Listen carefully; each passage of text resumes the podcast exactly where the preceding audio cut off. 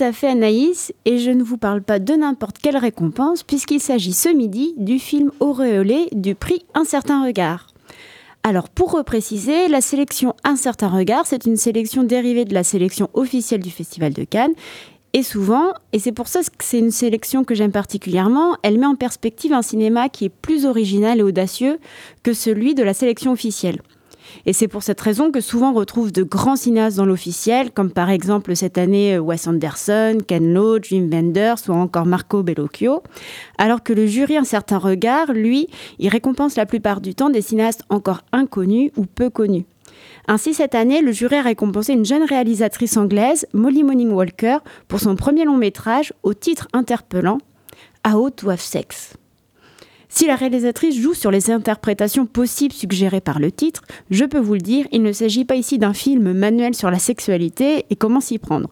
Non, on n'est définitivement pas dans Sex Education. Molly va bien plus loin et s'intéresse aux questions de consentement, de pression sociale, mais aussi de solitude, de construction et de communication entre les personnes, et ici en l'occurrence de tout jeunes adultes. Alors dans le film, euh, Molly Morning Walker met en scène un trio de copines, Tara, Sky et M, qui s'offrent leurs premières vacances dans une station balnéaire grecque afin de célébrer la fin du lycée. Les meilleurs amis comptent bien enchaîner les fêtes, cuites et nuits blanches, en compagnie de colloques anglais rencontrés à leur arrivée. Et pour la jeune Tara, ce voyage de tous les excès a la saveur électrisante des premières fois, mais face à ce tourbillon de l'euphorie collective, est-ce qu'elle est vraiment libre d'accepter ou de refuser chaque expérience qui se présente à elle?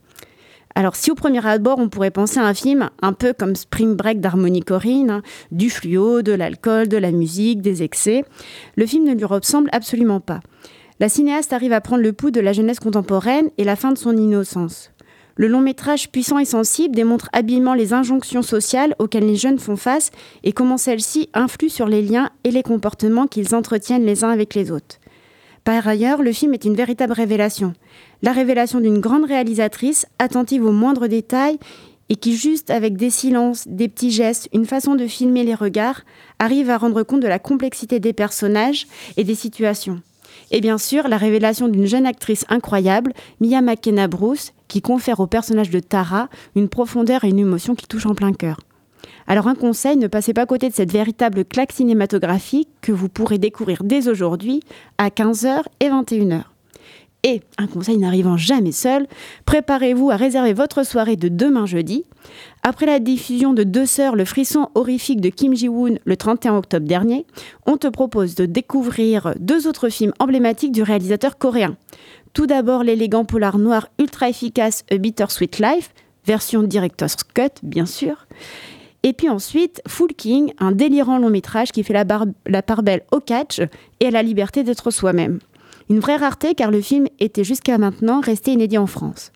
Et par ailleurs, je le précise, car on a reçu plein de demandes à ce sujet, le nouveau film de Kim Ji-woon, la comédie footrack Ça tourne à, Séoul, qui est sorti la semaine dernière, eh ben, sera bien programmé au Dietrich dès le mois de décembre. Merci beaucoup Amélie. On vous retrouve dès la semaine prochaine pour d'autres conseils cinéma.